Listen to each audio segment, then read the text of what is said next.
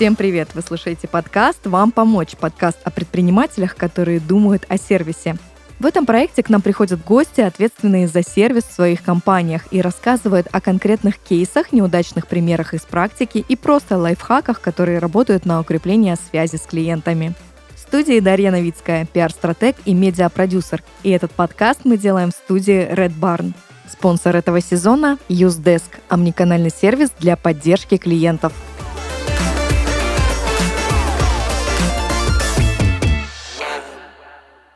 Сегодня у меня в гостях Шестакова Дарья, основатель, совладелец и директор ветеринарной клиники Ветритм. Дарья, привет! Привет, привет, Даша, очень приятно. Я знаю, что у тебя очень интересное дело с большой историей. Расскажи вообще, чем ты занимаешься? Э, смотри, я совладелец ветеринарной клиники «Витридм». Это наш с мужем семейный бизнес. Семь лет назад мы открыли ветеринарную клинику. И ты знаешь, она была такая маленькая. Мы заехали в помещение 60 квадратных метров. И, конечно, мы не могли соревноваться с нашими конкурентами. Вот в этом году будет 7 лет. За последние вот шесть с половиной лет мы выросли в одну из ведущих клиник региона. Калининградская область. И 60% наших клиентов, они не с нашего города, а они из соседей соседнего центра ездит. То есть мы находимся, представляешь, прямо на побережье. Ну, для Москвы, наверное, это не расстояние, но для калининградцев, которые такие ходят пешком на расслабоне, проехать в соседний город ветклинику, это достаточно напряжно. Но вот оказалось и нет. вот таким образом.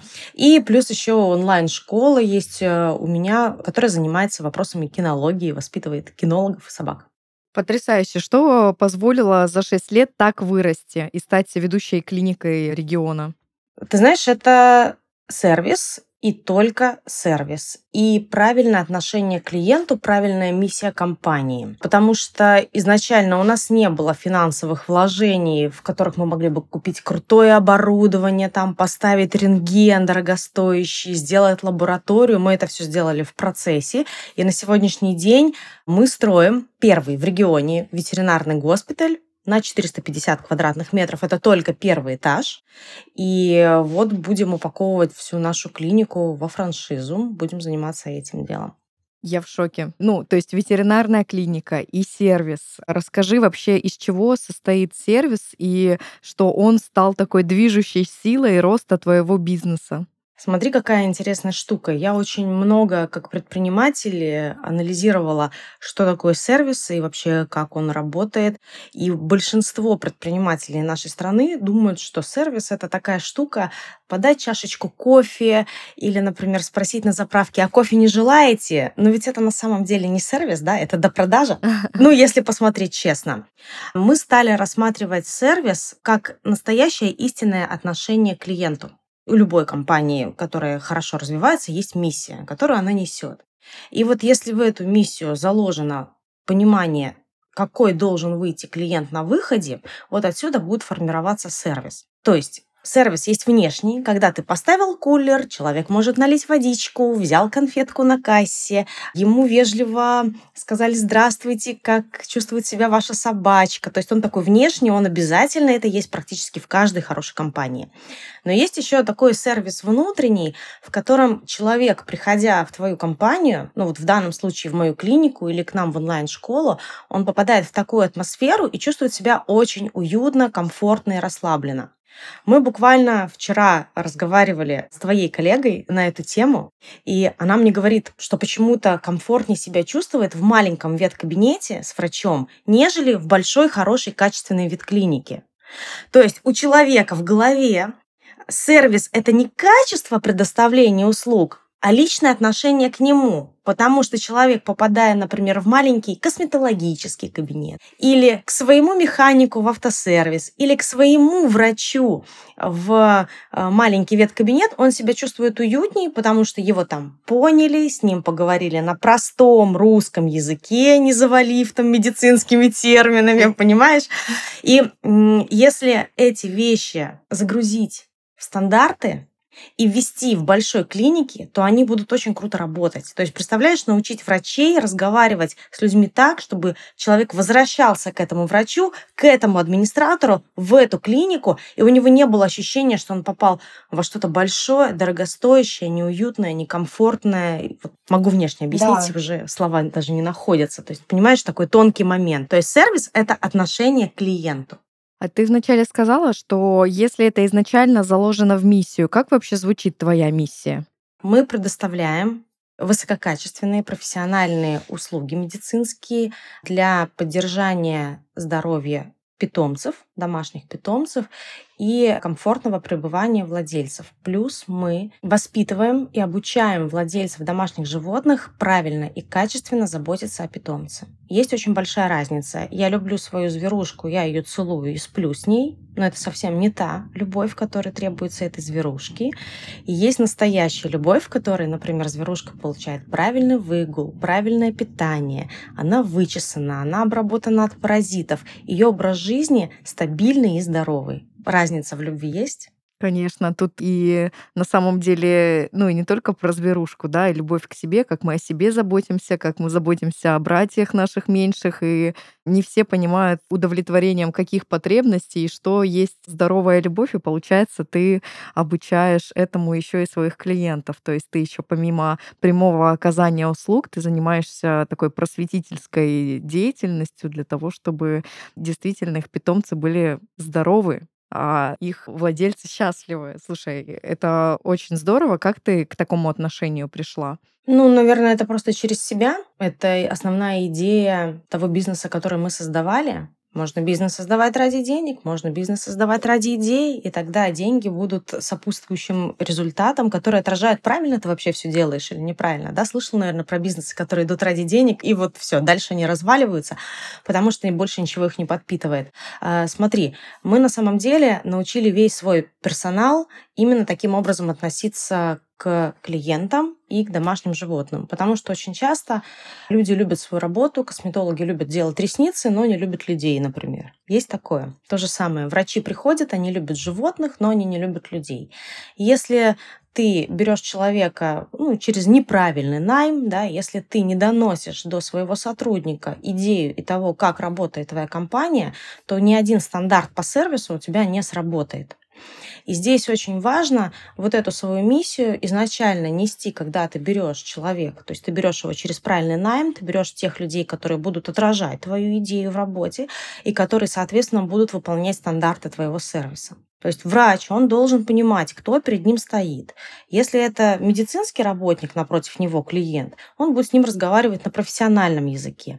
А если это бабушка, ну или просто там человек пришел, который не знает медицинских терминов, анализов, э, то, соответственно, с ним нужно разговаривать нормальным человеческим языком. Очень частая ситуация, когда маленьким собачкам нужно делать резекцию головки, шейки, бедра. Вот ты когда слышишь, представляешь, что у тебя маленькая собачка, ты пришла в клинику, и тебе говорят, ну что, вам нужно сделать операцию, резекцию, головку, шейки, бедра. Что ты чувствуешь, Даш? Мне страшно. Я в прострации. И вот мы с таким сталкиваемся. Люди звонят, из другой клиники и говорят, здравствуйте, можно у вас получить дополнительную консультацию? Мы говорим, здравствуйте, окей нам сказали, что нужно сделать, и произносят вот это вот страшное словосочетание, которое я сейчас произносила. Наш врач объясняет, окей, смотрите, у вас маленькая собачка, она не прямоходящая, у них по-другому работает сустав. Это достаточно частая операция для собачек, потому что у них стирается этот сустав. Наша задача избавить ее от боли, она будет потом полноценно, спокойно жить.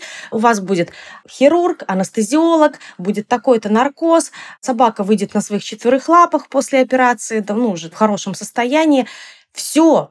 Сейчас что ты чувствуешь после моего объяснения? Мне спокойно, ясно, понятно. Я тебе доверяю, мне комфортно от того, что я вообще понимаю, что происходит.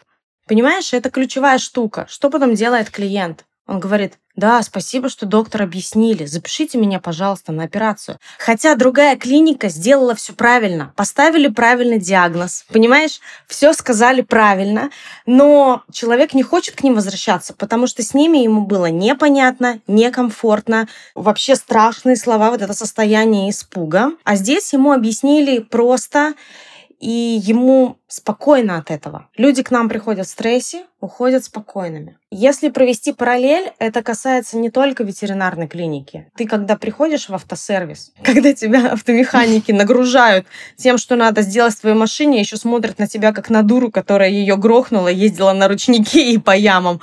Но ну, ты захочешь возвращаться к такому механику или в автосервис? Нет. Да вообще, действительно, какая бы услуга ни была, там, где тебя делают виноватым, что ты чувствуешь, что ты сделал что-то не так, либо ты что-то не понимаешь, либо ты где-то накосячил, ты не проследил за своей машиной, питомцем. То есть, ну, априори позиция, где тебе вот это вот чувство вины навязывают, и что ты какой-то не такой, конечно, мне там будет некомфортно, я уеду туда, где мне все разжуют, поставят по полочкам, успокоят. У меня сразу доверие появится к этим людям. И ты права, что неважно, каким делом ты занимаешься, если ты даришь людям это ощущение, а, вот, то у тебя всегда будут люди. Да, даже к косметологу иногда приходишь и понимаешь, что вот какая-то я не такая, пропустила процедуры, такое чувство вины, да, все, я больше не пойду к этому косметологу. То есть это сервис, это настоящий сервис в понимании моем. И его можно классифицировать на внешний, когда человек приходит, о нем позаботился администратор, ему предложили кофе, если у него длительная очередь ожидания. То есть это все можно заложить в стандарты. Если у тебя человек через правильный найм пришел, то он это делает с удовольствием, он принимает эту позицию, и он заботится о клиентах. И есть внутренний сервис, когда ты каждого специалиста обучаешь правильно разговаривать с людьми. И человек выходит вдвойне довольный и возвращается к тебе, потому что у тебя раз, качественные, крутые услуги, два, потому что ему у тебя комфортно и о нем заботятся. Часто задают вопрос, как соблюдать баланс между качественным оказанием услуг и между сервисом. Бывает, что куда-то на одну сторону переваливает чаша весов. Этим должны заниматься разные люди. Не может один сотрудник или один руководитель быть семипядей и в том, и в том, и в том. Ну, как правило, у нас предприниматели, они действительно все умеют и все знают, все сами. Но на самом деле, если ты специалист, например, вот у меня муж, хирург, врач, и он занимается исключительно медицинской частью, подготовкой врачей, он занимается вот этой специализацией, в которой я абсолютно ничего не понимаю. я не врач, я организатор процессов. Я как раз-таки занимаюсь маркетингом, занимаюсь сервисом, занимаюсь заботой о клиентах, занимаюсь наймом. То есть идет четкое разделение в организации этих обязанностей. И, конечно же, между этими двумя сотрудниками, один, который занимается сугубо профессиональной деятельностью, да, специализированной, другой, который занимается второй частью, будут иногда происходить терки. Но за счет этого мы находим золотую середину и находим то, как правильно подойти к клиенту и то, как действительно удовлетворить его потребности. Слушай, ну терки, мне тоже знакома эта история. Между тем, когда ты хочешь максимально качественно, не знаю, обслужить клиента, дать ему эту услугу, чтобы он остался доволен, но встречаются действительно такие препятствия с профессиональной, с экспертной стороны, где есть определенные ограничения. Вот как ты преодолеваешь э, такие, ну, если можно их назвать, конфликты? Смотри, мы своих сотрудников обучаем с разной стороны. Во-первых, у нас всегда регулярно проходят собрания, на которых мы обсуждаем сложные ситуации с клиентами. И наши сотрудники сами находят вариант, ага, а как бы я мог поступить в следующий раз для того, чтобы предотвратить эту ситуацию. То есть мы им не навязываем свое видение. Они на самом деле тоже отражают наше видение. У нас одна цель и одна миссия. Но они сами находят это решение. Это очень важно. Когда человек сам находит решение, он его принимает. А когда ты даешь возможность ему подумать, как он может изменить эту ситуацию, он находит его гораздо быстрее, чем если ты просто пришел, сотрудника отругал, слушай, так нельзя с клиентом, с клиентом надо по-другому, ты должен научиться. То есть это не работает. Должна быть качественная работа со своими сотрудниками, с персоналом внутри компании. Собрание раз, обучение два. Очень круто проводить такие, знаешь, регулярные выходные интервью, Обычно такие делают, когда человек увольняется, но здорово их делать внутри компании как срез, например, раз в год или раз в полгода с какими-то сотрудниками, для того, чтобы понять, а какое состояние у твоего сотрудника, а все ли его удовлетворяет, а комфортно ли ему работать с клиентами, а в чем он хочет расти, развиваться. И вот этот тет-а-тет диалог, который построен правильно руководителем, он помогает и сотруднику вырасти, и найти общие точки соприкосновения, и как раз-таки найти ответы на те вопросы, когда экспертность конкурирует с сервисом. Кстати, вот действительно, что часто такие интервью проводятся постфактум, когда мы уже в конце понимаем, что было не так, и очень часто, например, опять перекос идет в сторону клиентов, да, а то, что нужно вовремя успеть это сделать со своим сотрудником, это тоже здесь дает очень много ресурсов. В тебе вот это вот и забота, что о клиентах, что о сотрудниках, это какое-то встроенное твое личностное качество, либо же приобретенное. Мне кажется, это наработанный опыт. Исключительно наработанный опыт. В онлайн-школе мы делали то же самое. У нас ученики, студенты попадают в такое сообщество, в котором они как специалисты, они же специалисты-кинологи потом растут, им не нужно конкурировать друг с другом, потому что мы на начале обучения заложили в них правила, поместили их в это сообщество, их поддерживаем и регулируем эти правила. И они попадают в такую уютную атмосферу, что вот уже спустя три года люди мне звонят, которые выпустились и благодарят за то, что они вообще со мной знакомы и обучились у нас в школе. И это просто приобретенный опыт, и это навык. То есть это не про то, что я такая классная, и я ввела такой сервис в своей компании. Нет, ты знаешь, у меня все прописано и все систематизировано. И это можно переложить абсолютно на любой бизнес. Откуда у тебя этот опыт? Не знаю, тебе перечислить, я кандидат педагогических наук, у меня трое детей. Вау. Это жизненный опыт, это профессиональный. Два бизнеса, которые строила с нуля, один в офлайн сфере другой в онлайн-сфере. Это профессиональный консалтинг, который я веду с коллегами. Ну вот не все же просто организовывают бизнес. Порой ну, очень много разных историй, но в тебе уже есть вот то, что нужна миссия, нужна какая-то идея, нужно уже заложить определенные смыслы, да, которые и являются наполнением всего того, чем ты занимаешься. Вот классно, что у тебя уже это есть, и ты это привносишь в свое дело и обучаешь этому других. Даш, на самом деле об этом говорят все. Вот приди на какую-нибудь конференцию по маркетингу, я не знаю, по сервису. И тебе везде говорят, доноси ценность, вкладывай смыслы, но никто, ну не то, что никто, мало кто знает, как это делать прикладно, да, как это делать, чтобы это действительно жило и работало. Да, или на это не остается времени, или не остается сил, а это на самом деле очень важно, выделить время и ресурс для того, чтобы конкретно этим заняться. Люди иногда не могут прописать скрипты для администраторов, как правильно говорить с клиентом. Но этому тоже нужно научиться, это тоже нужно сделать. Нужно проанализировать, нужно прослушать переговоры своих администраторов. А ты уверен, что они точно говорят так, как надо с клиентом, или они им навешивают какую-то свою историю? Вот это могут делать, да, к этому уже пришли. А то, что нужно взять, разделить сотрудников на категории, посмотреть, как каждая категория воспринимает информацию, потому что эксперты слушают только экспертов. Не будет ветеринарный врач или, например, профессиональный косметолог слушать психолога. Ну, не будет никогда. Он будет слушать только эксперта, равного себе. Дальше, там, администраторы, они слушают своего старшего администратора или там уже какого-то коуча, который их учит продажам, например. Ну, тут разные очень подходы. Просто мы делим весь персонал на категории, и к каждой категории мы имеем свой подход. И это человеческий подход.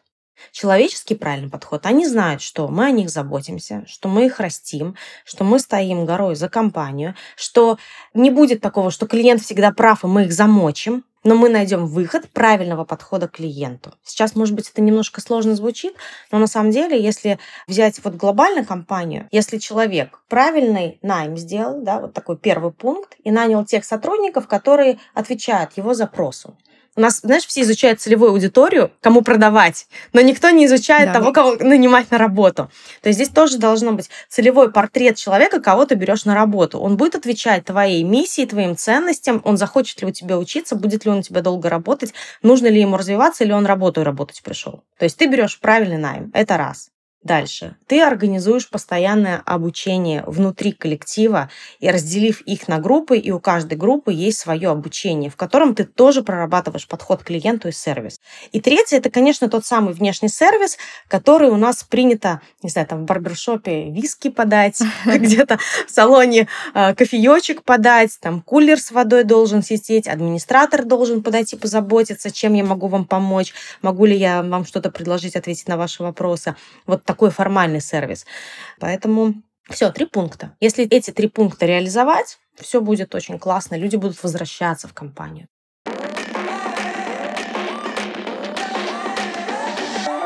По статистике, 76% покупателей хотят получить помощь от поддержки сразу, а не ждать официального ответа от компании. О том, как улучшить качество коммуникации с клиентами, мы рассказываем в рубрике «Работа над ошибками». Когда клиент обращается в поддержку, то хочет, чтобы его проблему решили максимально быстро. В реальности же бывает, что человек вынужден ждать на линии, пока специалист Таня спросит у специалиста Маши, как решить ошибку в приложении или в системе оплаты. Но что делать Тане, когда Маша уйдет в отпуск? Кому обращаться по поводу вопросов клиентов? Чтобы помочь клиенту получить оперативную и качественную поддержку, можно использовать базу знаний. Даже если сотрудник новичок и еще не сильно разбирается в тонкостях работы, он быстро поймет, как использовать скрипты и заранее подготовленные шаблоны. С базой знаний сотрудники перестанут путаться в информации, а клиенты смогут быстро получать помощь. Как создать подобную базу знаний на своем предприятии, расскажут наши друзья из Юздеска. Usedesk поможет наладить и автоматизировать процессы в поддержке. Это сервис, который объединяет обращения клиентов из любого канала связи в едином окне. Обращения могут прийти по почте, в чате, в соцсетях или мессенджерах. В каждом сценарии агент примет заявку, не выходя из Usedesk. Заявки не теряются, операторы знают, что делать в нестандартной ситуации, а руководитель по-настоящему контролирует процесс. Юздеск самостоятельно распределит заявки, выставит приоритет обращения, отправит приветственное письмо, напомнит про забытые заявки. А руководитель сразу в курсе, если клиент поставил плохую оценку или сотрудник совершил ошибку. С Юздеском не нужно принимать важные решения вслепую. Благодаря отчетам с важными метриками отдел саппорта полностью прозрачен, понятна его эффективность и слабые места – Отвечать клиентам можно не только с компьютера, у Юздеска есть лучшее мобильное приложение на рынке. Держите связь с вашими клиентами в метро, в ванной, на природе и даже космосе, если будет интернет. Юздеском пользуются интернет-магазины, образовательные проекты, банки, B2B-сервисы, стартапы и крупные бизнесы. Все, кто понимает, что грамотная поддержка напрямую влияет на удержание клиентов и их лояльность. Юздеск – ваш ключ к лучшему сервису. Узнать больше о продукте можно по ссылке в описании.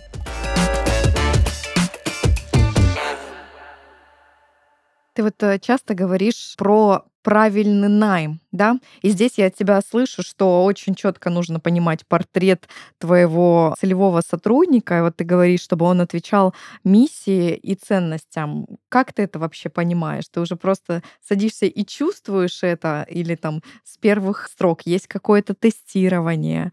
Как таких людей искать? Ну, помимо того, что ты для себя определила этот портрет. Да, есть очень много разных технологий. Есть тестирование и первичный отбор, и интервью надо проводить обязательно с, сотрудником, который приходит тебе на работу. Обычно мое интервью, если человек уже пришел на собеседование, с тем сотрудником, который останется, наверняка останется или попадет на стажировку, занимает от 40 минут до часа. Это та методика, которой обучалась я, где-то какие-то методики соединила, что-то уже свое. Мне очень хочется сказать, что я очень талантливая. На самом деле я просто много училась, и это доступно каждому человеку. Это доступно любому HR или коммерческому директору или владельцу бизнеса. Но я слышу от тебя про такую, знаешь, любовь к структуре, что делать тем предпринимателям, которые, не знаю, возможно, кто-то слишком творческий, кто-то слишком э, на другом сосредоточен. Это у самого внутри должно на эту тему как бы так корректно выразиться. Если предприниматель не готов сам заниматься наймом, то он нанимает HR или какую-нибудь компанию, да, рекрутинговую, которая занимается, соответственно, этим. Но портрет своего сотрудника должен создаваться вместе с самим предпринимателем, с владельцем, потому что никто не знает лучше его портрет. Например, в онлайн-школу я не нанимала себе менеджеров по продажам. Я нанимала компанию, ко мне пришла компания, которая делала этот найм, но создавали целевой портрет сотрудника-менеджера мы вместе. Соответственно, скрипты я тоже правила, я в них вникала, хотя они тестировались и больше были такими математическими, да, цифровыми, потому что что лучше работало, но тем не менее, это был самый классный, самый заботливый менеджер по продажам. Его задача была проконсультировать человека, а не втюхать ему продукт. И это работало. Работал на 100%, мы там очень быстро выросли с этой компанией, с которой нанимали вот этих менеджеров и ставили отдел продаж.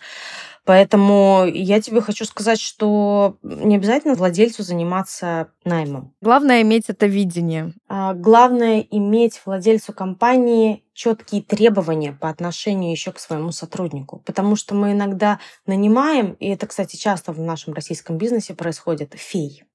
Вот к нам один-два раза пришли классные сотрудники, и нам кажется, что все остальные десять тоже будут такие феи, которые все умеют, многорукий, многоног, помогают понимать тебя с полуслова. Нет, так не получается. Здесь все равно нужна структура, нужны требования, нужна ответственность владельца, ответственность сотрудника, нужна четкая финансовая мотивация. А можешь рассказать про портрет твоего идеального сотрудника? Слушай, они очень разные.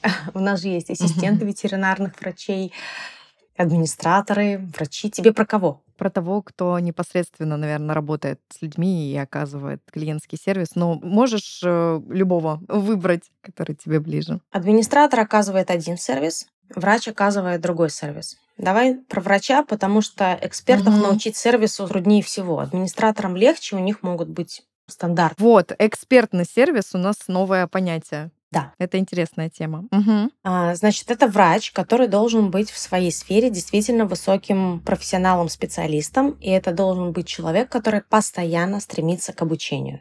Потому что тот врач, который, ну, любой специалист, любой эксперт, который не обучается, а стоит на месте, он даже не стагнирует, а деградирует, потому что время идет вперед. И технологии идут вперед. Соответственно, это врач, стремящийся к самообучению. У него должен быть человечный подход. Он должен уметь разговаривать как на своем профессиональном языке. Например, карты должны быть заполнены, медицинские карты, строго профессиональным медицинским языком. Там не должно быть простой какой-то человеческой речи, да, потому что это юридический документ. И они должны быть оформлены по строгим правилам. Но при этом в общении с клиентом этот врач должен уметь объяснить все очень просто и понятно, как я тебе привела пример с резекцией головки шейки бедра. Да? То есть я сама на самом деле, когда первый раз услышала от э, нашего главврача своего супруга эту фразу, я говорю, что? Кому? Какой? Это сложно? Он говорит, да нет, это нормальная стандартная операция, все в порядке, после нее все выходят на четверых лапах. Поэтому врач должен уметь объяснить простым языком он должен обладать чувством эмпатии. То есть, когда я понимаю, что ты чувствуешь. Если ты пришла ко мне с очень жирным котиком, которого кормила креветками долго и упорно, а у него теперь подорванная поджелудочная железа, например, да, то я не должна тебя как врач ругать. Я должна понять, что ты просто не знала, как это делать, и ты таким образом выражала свою любовь и заботу. И моя задача дать тебе четкие инструкции и научить тебя как заботиться теперь о своем котике для того, чтобы он был здоровым и долго-долго жил. То есть высокий профессионализм образования, самообучение, эмпатия и умение видеть людей, хотя ты знаешь, мы этому мучим. Как этому можно научить? Это приходит с опытом, и это приходит через руководителя. Очень важно, чтобы у руководителя или у ведущего сотрудника был личный пример как он работает, и таким образом через личный пример он может научить своих сотрудников работать с клиентами. Это один способ. Другой способ, когда ты нанимаешь стороннюю компанию для того, чтобы эта компания, ну, эксперт, пришел и донес до твоих сотрудников подход к клиентам. Мы же продажам учим? Учим. Почему мы не можем научить сервису? Почему мы не можем внести туда элементы психологии? Почему мы не можем научить, например, у меня администраторы приходят, и они сначала не умеют этого делать, потом я их отправляю на определенный курс, ну, который мне уже понравился, который себя зарекомендовал, и там они уже выходят оттуда и видят, что, ага, человек ко мне пришел в таком эмоциональном состоянии, и я могу его вывести в другое эмоциональное состояние просто за счет поддержки, понимания. То есть, представляешь, человек же в ветклинику приходит нерадостный каждый раз собачку прививать. Он приходит угу. в стрессе, он приходит с больным животным, это его ребенок. У него может быть абсолютно любое нестабильное эмоциональное состояние. И администратор учится перевести человека, успокоить, вывести в другое состояние и уже потом запустить к врачу. Но эти вещи, они в каждой компании делаются отдельно. То есть ты смотришь на то, как работает твой персонал, какие навыки ему необходимо получить, и дальше ты ищешь способы и ресурсы реализовать эти навыки. Все. Или через сторонних специалистов, или через собственный пример, или через собственное обучение. То есть мы миксуем. Частично мы обучаем сотрудников сами, частично мы приглашаем специалистов. Как ты считаешь, если ты в какой-то момент захочешь выйти из бизнеса, да, именно из его внутренней части, ты должна для себя, получается, подготовить такого преемника, которому передать все эти твои качества, чтобы ты могла быть спокойна за все эти этапы? Я хочу выйти в какой-то момент из бизнеса, из оперативки. То есть у меня есть такой момент, когда я организую какой-то процесс, потом я его делегирую. Уже много так сделала. И правильный HR — это правильные инструкции по отношению к HR. То есть четкие инструкции. Правильная работа администратора — это тоже очень четкое описание должностной инструкции, его чек-лист обязанностей и то, как он за них отвечает, его финансовая мотивация. То есть это работа администратора. Фактически большинство вещей делегирую через то, что описываю это в систему и запускаю на автомате. Вот таким образом. То есть сейчас, например, я уже даю какие-то профессиональные личные консультации о том, как наладить сервис в компании, о том, как нанять правильно человека. Потому что я уже это запустила, ну, в свою компанию мне пока нравится нанимать. Я пока вот еще балдею от этого. Как только я устану, я это делегирую.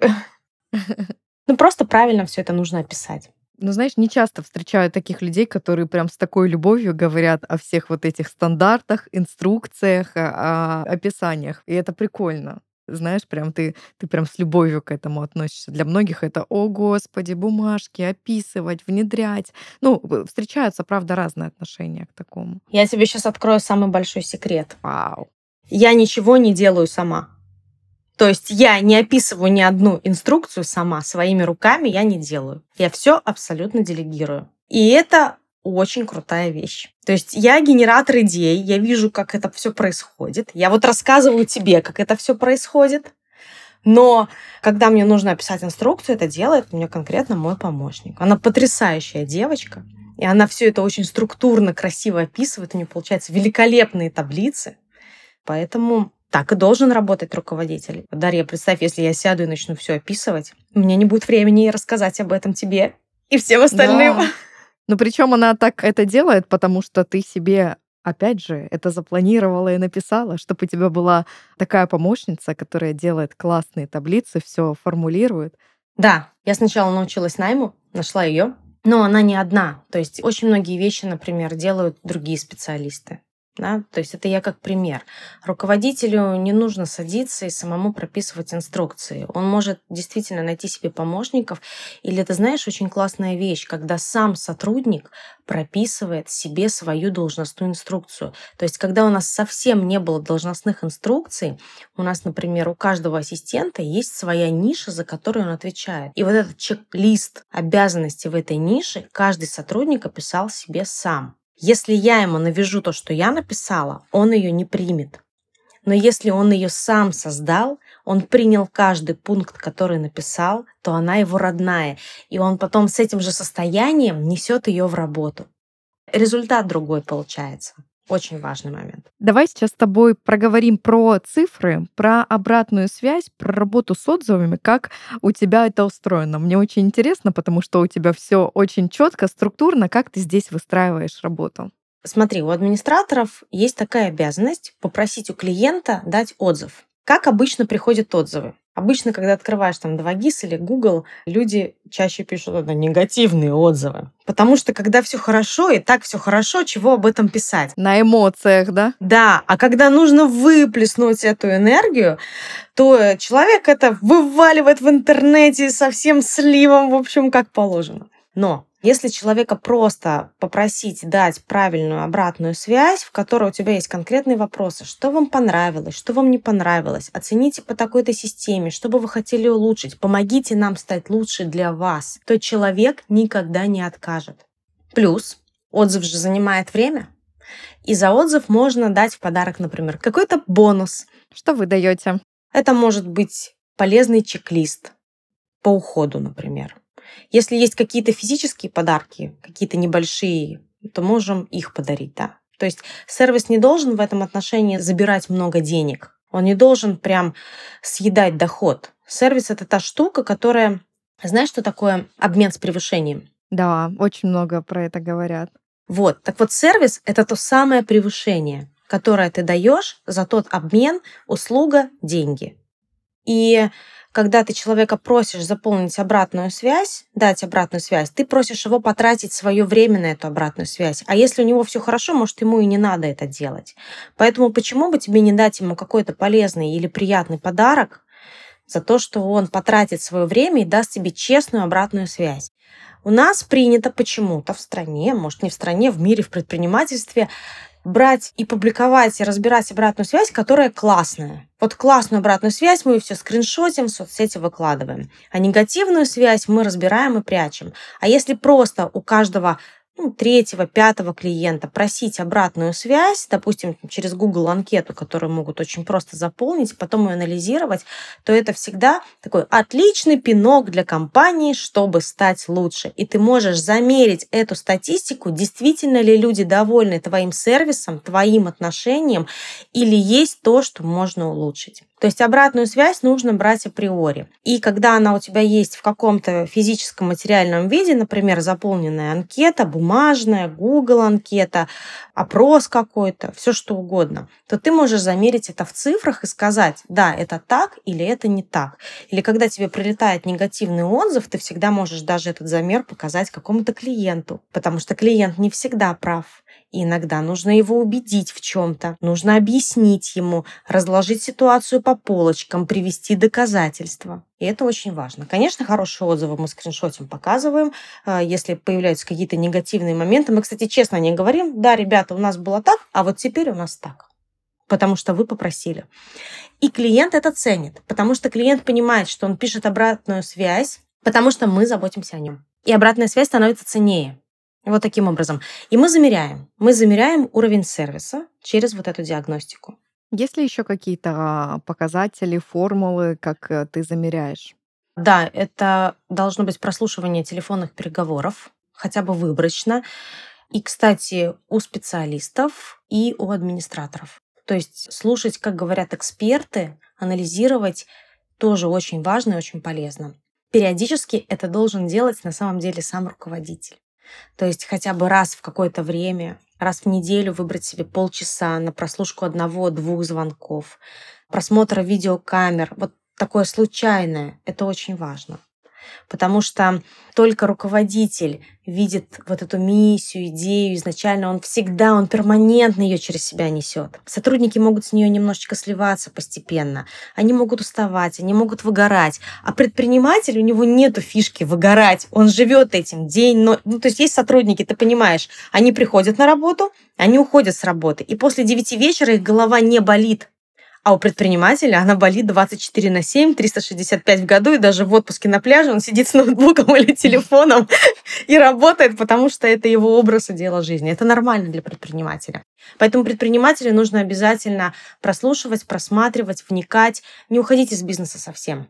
То же самое происходит с стратегическим планированием. Да? Как ты можешь стратегически планировать, если ты даже иногда не заглядываешь в свой бизнес? И это тоже замеряется. Телефонные переговоры, статистики, доходимость клиента, возврат клиента, сколько новых клиентов пришло. Обязательно. То есть все смотрится через цифры. Хотя это очень больная история, я знаю, и для меня она была больная очень много лет, и я ее до сих пор улучшаю, улучшаю, улучшаю. И когда я не могу ее улучшать сама, я беру экспертов, которые мне помогают эти цифры наладить. Про цифры. Сколько у тебя клиентов? Какой у тебя вообще процент э, доходимости? Ну, доходимости я имею в виду NPS, да, и какой у тебя LTV, то есть какой процент э, твоих клиентов, они к тебе возвращаются и, не знаю, с тобой с э, первого дня и не изменяют тебе. С первого дня у нас есть клиенты, которые с нами 15 лет, и они к нам возвращаются с новыми и с новыми животными. 80% клиентов с нами находятся постоянно. В месяц у нас стабильная цифра, которая не должна падать по приходу новых клиентов. Сейчас мы, конечно, столкнулись с тем, что мы не вмещаемся в то в пространство, в котором мы работаем. У нас э, очень быстро растет коллектив, именно поэтому мы строим ветеринарный госпиталь. Да? И этот госпиталь будет совсем нового уровня, там уже будет э, несколько стационаров, там будут несколько хирургий, две хирургии будут. Там будет конференц-зал, который будет трансформироваться в зал для реабилитации животных после операции физиотерапии. И плюс там же будет обучающий центр для ветеринарных врачей, ассистентов, администраторов, то есть ну, в соответствующей нише. Ну, это вот такие уже наши запросы. Потом мы запустим франшизу. А есть вообще аналоги таких госпиталей? Да, есть в Москве, в Санкт-Петербурге не знаю, насколько аналоги. Здесь у нас свое видение, да, мы все-таки находимся в Калининградской области, и у нас здесь нет своих специалистов, э, ветеринарных врачей. Вообще от слова совсем. Мы привлекаем их из России или выращиваем сами. Поэтому, скорее, здесь ситуация нас вынудила вот так двигаться. А в Москве, конечно, есть, да, очень серьезные, классные ветеринарные госпитали, центры, прям, на которые стоит равняться. Слушай, несмотря на то, что наш подкаст, он э, про бизнес, э, может, пару слов для владельцев четвероногих друзей, какой-то тоже посыл, напутствие от тебя как эксперта в этом деле, как заботиться. Я думаю, что каждый наш слушатель, э, ну, это тоже будет им полезно, какое-то тоже напутствие про заботу. Смотрите, есть такой анекдот. Приходит ветеринарный врач к терапевту, и врач у него спрашивает, скажите, что у вас болит. Говорит, э, говорит, дорогой, это так каждый может. То есть, понимаешь, животное никогда тебе не скажет, что у него болит. И животное сляжет только тогда, неважно, хомячок это, попугайчик, кошечка, собачка, лошадь, не имеет значения. Животное не скажет, что у него болит, и только когда ему действительно сильно плохо, все, оно перестает есть, там, ходить в туалет, у него плохое настроение, самочувствие. И только тогда мы бежим в ветеринарную клинику. Вот для того, чтобы это предотвратить, нужно животными периодически проходить такой чек-ап. Вот у нас сейчас у людей модно, да, чек-ап организма сделать. Да-да-да. В медицинской сфере это называется профдиспансеризация. Не знаю, что проще, чекап или профдиспансеризация. Так вот, животного нужно периодически проводить на профдиспансеризацию для того, чтобы увидеть то, что его беспокоит, когда оно еще резко не болит, и то, что можно предотвратить, потому что есть болезни, которые можно предотвратить или на ранней стадии вылечить. А когда ему уже плохо, когда уже почки отваливаются, и он уже не ест и не пьет, то, соответственно, тут уже поддержание того состояния, которое есть, да, там в хронику может перерасти и так далее. Я не говорю медицинским языком, я не говорю медицинским профессиональным языком, но я хочу донести до каждого владельца, что забота о его питомце — это не только спать с ним на подушке и кормить его креветками, деликатесами или еще чем-то, а это действительно заботиться о его здоровье, это осмотры, это прогулки, это правильное здоровое питание, это качественное уделение внимания своему питомцу. И тогда все будут счастливы и любить друг друга. Как часто нужно приходить с питомцем на чекап? До 6 или 8 лет можно приходить раз в год потом уже два раза в год. Угу. Вот так. Ну и там разный уровень анализов. То есть пришел, осмотрелся, врач осмотрел, взяли нужные анализы, все. Сейчас ведущие клиники страны, в том числе и мы, обязательно или устраивают акции на вот эту профдиспансеризацию, или просто приглашают своих клиентов в заботе о животных. Это очень важная штука. И только те врачи, которые говорят, ай, не надо, сейчас и так вылечим, вот тут стоит задуматься. Еще, знаешь, такая есть классная штука, может быть, это кому-то поможет. Люди боятся высоких цен на диагностику. И вот диагностика, она потому и стоит, когда мы за нее платим, мы потом экономим на лечении. Мы не экспериментируем на лечении. Это полечили, так не помогло, давай это полечим. То есть вот это очень важная вещь. Обращайтесь в те центры, где действительно хорошая диагностика, где делают анализы, где правильно осматривают. Это тоже будет говорить о качестве. Потому что, еще раз, да, клиент иногда ждет кофе, но не думает о том, где профессионализм заложен, да, потому что да. ветеринарный кабинет не может организовать физически, даже если там замечательный врач находится, он не может физически организовать, к сожалению, полного спектра услуг.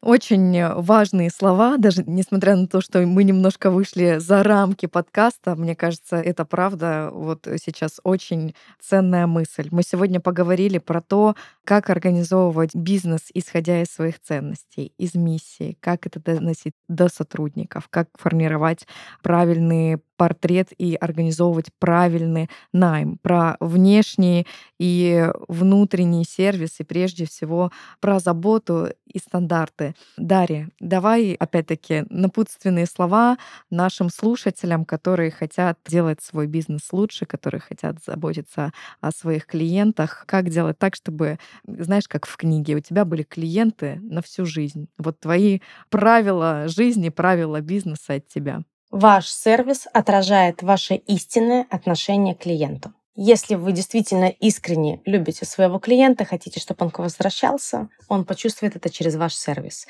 Если это формальный сервис, то собственный клиент это тоже очень быстро поймет и уйдет в то место, где ему лучше. Спасибо за такую беседу. Не знаю, я прям переполнена сейчас э, чувствами.